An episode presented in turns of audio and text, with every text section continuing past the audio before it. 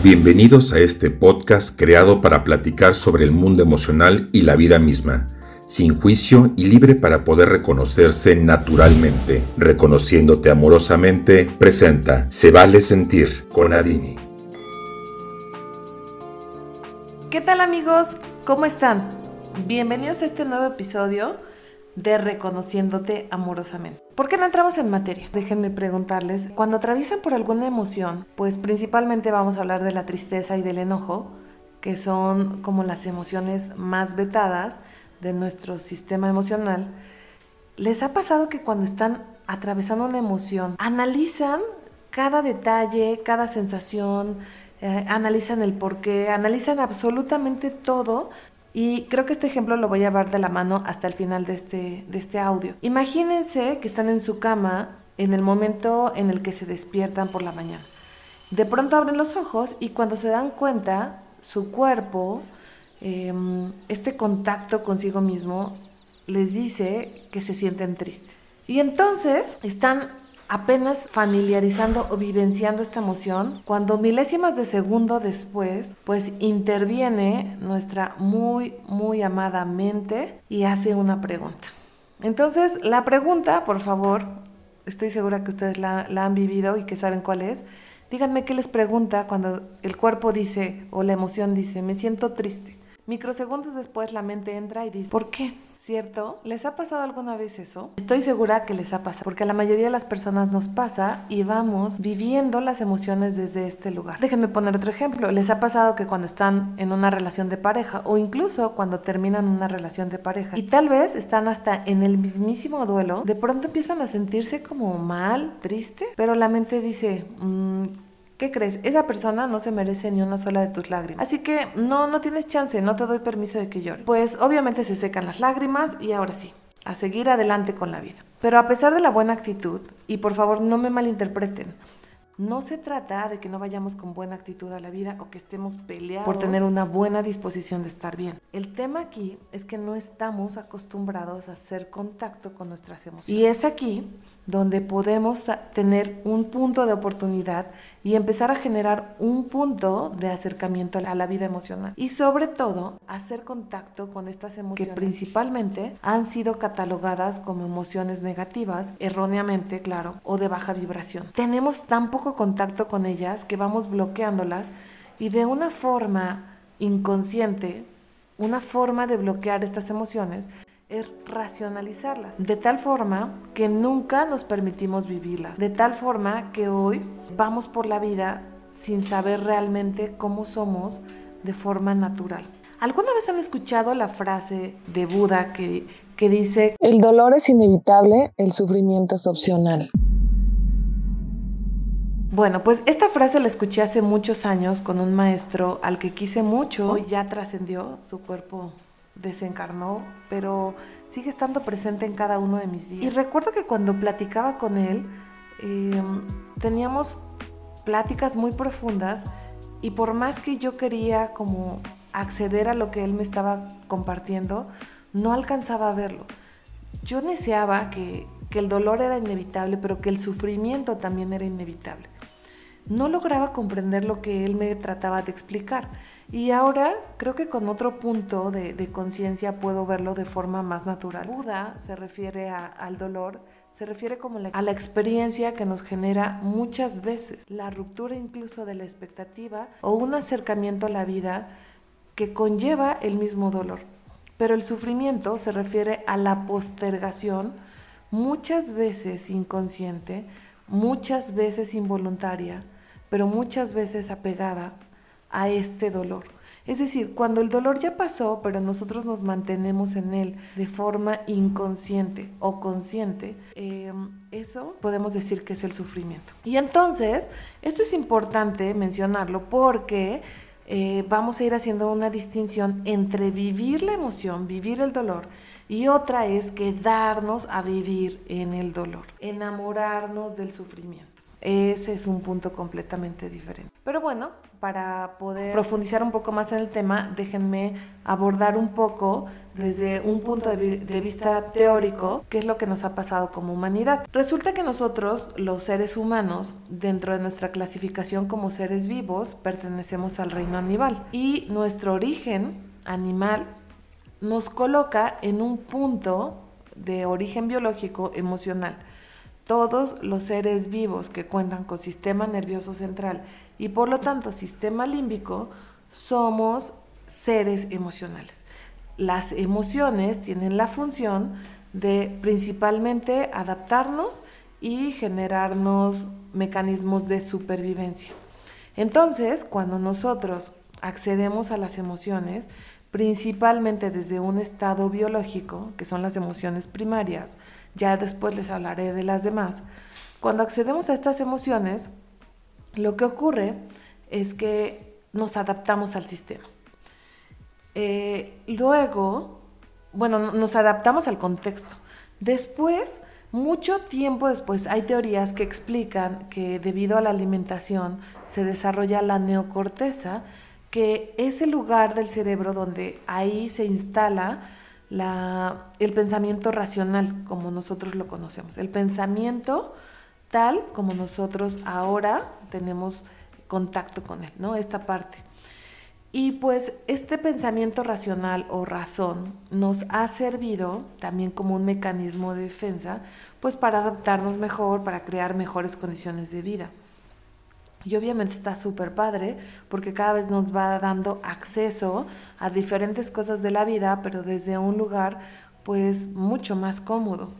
Sin embargo, el tema está en que al instalarnos desde el pensamiento racional em, y luego pues se desarrolla la ciencia, que además se estima que el desarrollo de la ciencia como tal como ahorita lo conocemos, tiene su apogeo en, la época de los griegos.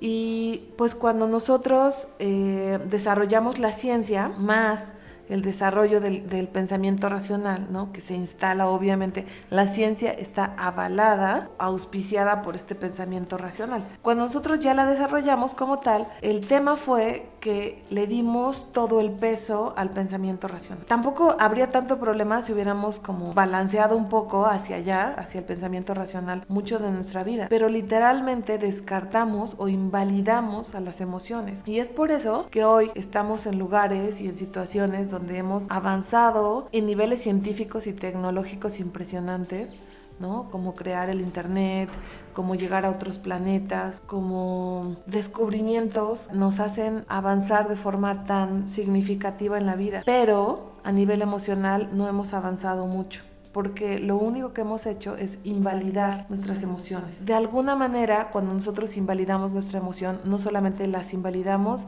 sino que nos invalidamos desde nuestro origen más primitivo. Y desde ese lugar, pues es muy poco probable que podamos alcanzar una vida de plenitud, porque para alcanzar esta vida de plenitud requeriríamos encontrar un punto de balance, saber cuando sí podemos ocupar a nuestras emociones, en dónde sí podemos permitir que fluyan de manera natural y en qué otro lugar nuestra razón puede apoyarnos y ser como el principal dirigente de esta misión o de esta situación. ¿Por qué te sientes triste? Vamos a ver qué pasó el día de ayer, ¿no? Vamos a revisar, vamos a echarnos un clavado a todo lo que ocurrió ayer, pues para que yo pueda saber si encuentro algún elemento lógico que me dé una razón suficiente para que tú te sientas triste. Y entonces yo me echo un clavado a mi, a mi día anterior y pues tal vez hubo algún evento, pero si no lo encuentro tal vez me voy más atrás y digo qué pasó en la semana. Y si no, me voy a mi infancia y digo a lo mejor es porque no tuve tal juguete. Y si no encuentro en mi pasado algo que me justifique de manera sustentable mi tristeza, pues entonces me voy a la ficción del futuro. Es porque todavía no tengo esta otra cosa, es porque no tengo una pareja, es porque no tengo el trabajo de mis sueños es porque no tengo tal carro, es porque todavía no tengo este grado, es porque no tengo esta casa y así. Entonces, la, razón, necesita encontrar algún, elemento o algún argumento que me, dé el chance de decir que, tiene sentido mi tristeza. Si la razón decide que sí, ¿no? Que mi tristeza puede estar ahí, pues entonces me dice, ok, puede ser que tú lo que estás viviendo tenga tenga sentido, entonces te doy chance de que hoy te sientas triste. Pero nada más hoy, ¿eh? O imagínense en el otro ejemplo que tuvieron el término con esta pareja de la que les estaba hablando y entonces la razón dice, está bien, puedo entender que te duela, que haya terminado esta relación, tenías expectativas y te gustaría haber estado con esta persona más tiempo, pero solamente vas a llorar, pues, ¿qué te parece una semana? ¿no? Después de pasada la semana, inmediatamente te vas a te vas a reponer y vas a seguir con tu vida lo mejor posible. Es más, no solamente vas a estar bien, sino que te vas a poner guapísimo, guapísima, te vas a arreglar muchísimo para que se dé cuenta la otra persona que no te hizo estragos, que no trastocó tu vida emocional y que tú estás súper bien y que piense que no te, no te está lastimando lo que pasó, ¿no? Porque la razón está en una constante competencia. Parte de, de la razón es que el ego, que también podríamos llamarlo de esta manera, pero hoy podemos ah, marcarlo como un apéndice de la razón. El ego siempre está compitiendo, el ego siempre necesita tener argumentos eh, donde es mejor que todos o donde está en un punto mucho más abajo. Después de que tenemos este acercamiento a esta emoción, y si la razón nos dio chance, ¿no? si los argumentos que le presentamos fueron lo suficientemente válidos y nos dio chance de sentir un ratito de tristeza o de decir, ok, puedes quedarte un poco más aquí, pues hacemos contacto con esa emoción, pero siempre, siempre bajo el permiso y la, el visto bueno de la razón. Y no necesariamente es lo que nos funciona. ¿No les ha pasado que todo lo tienen perfectamente claro en la razón? ¿no? Que ya entendieron algo, el por qué no están con esa persona o no sé, alguna situación de la vida misma y lo tienen perfectamente claro en la cabeza. Los argumentos son válidos, son muy sensatos, son muy ordenados, claros otra vez, pero internamente no se siente así. La sensación es completamente diferente. Todo puede estar claro en la mente, pero en la emoción no se vive de esa manera. Es como, ok, ya entendí que no íbamos, hablando de la relación de pareja, que no íbamos para el mismo lugar, pero internamente me siento muy triste. Y la razón la, trata de convencer y dice, no, no, no, no, no, es que si no van para, tienes que seguir adelante, tienes que estar bien. Y no me da chance de vivir esta emoción. Por eso les decía, poco a poco vamos a ir descubriendo que de identificar nuestras emociones no significa quedarnos a vivir en ellas. Identificar nuestras emociones es darnos el permiso de sí sentir, de sí reconocer que una emoción está atravesando nuestra, nuestra vida y a partir de eso darle el nombre de lo que estamos viviendo. Pero ni siquiera nos damos permiso de eso. Y es ahí donde tenemos este punto de oportunidad es ahí donde podemos empezar a hacer un punto de contacto natural y auténtico con las emociones. ¿Cómo si podríamos empezar a hacer un acercamiento de forma mucho más proactiva, de forma mucho más natural, de forma más compasiva? Pues en este mismo ejemplo, imagínense que se despiertan por la mañana en la cama, abren los ojos, su emoción, su cuerpo les dice me siento triste, microsegundos después la mente dice por qué, se va a un análisis exhaustivo del por qué podría estar triste, pero ahí es donde detenemos a la razón unos segundos y le digo, mira, igual tus argumentos son bastante buenos, pero ahorita lo único que sé es que me siento triste. Y entonces en lugar de alimentar la parte racional, y entonces en lugar de darle todo el sustento lógico a, a la mente, lo que vamos a hacer es cambiar la pregunta del por qué, entonces vamos a darle chance a la emoción y la emoción de forma amorosa o más bien a la compasión. ¿Saben? La compasión que viene muy de la mano con el amor. En lugar de preguntarnos por qué, nos va a hacer otra pregunta. ¿Se pueden imaginar qué pregunta es? ¿Qué se preguntarían ustedes desde el amor? Cuando aman mucho a alguien y está atravesando un mal momento, llegan a preguntarle por qué o llegan a juzgar inmediatamente su emoción o lo que vive, casi les podría asegurar que no. Cuando aman a alguien, la forma en la que se acercan cuando alguien está mal es preguntarle, ¿cómo te ayudo? Entonces, ¿qué pasaría si en lugar de tener un acercamiento juicioso, racional, argumentativo, nos acercamos a nosotros mismos de una forma compasiva donde nos preguntamos, ¿qué necesitas? ¿Cómo te ayudo? Me desperté, me siento triste y en lugar de darle todo el argumento racional, solamente me permito identificar que tengo esta emoción e inmediatamente permito que el amor haga esta pregunta. ¿Cómo te ayudo? ¿Qué necesitas?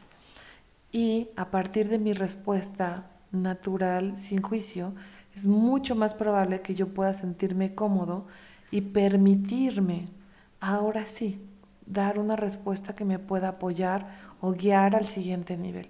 A lo mejor mi respuesta es no sé, ¿no? Como no estoy familiarizado o familiarizada con la emoción, no sé. Pero tal vez sí sé.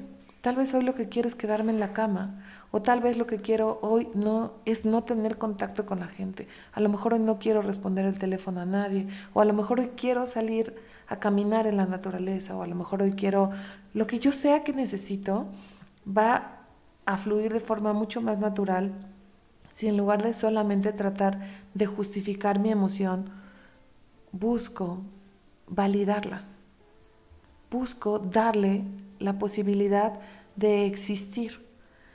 No me vayan a malinterpretar, no significa que nos vayamos a quedar a vivir en la emoción. De hecho, las emociones tienen una temporalidad.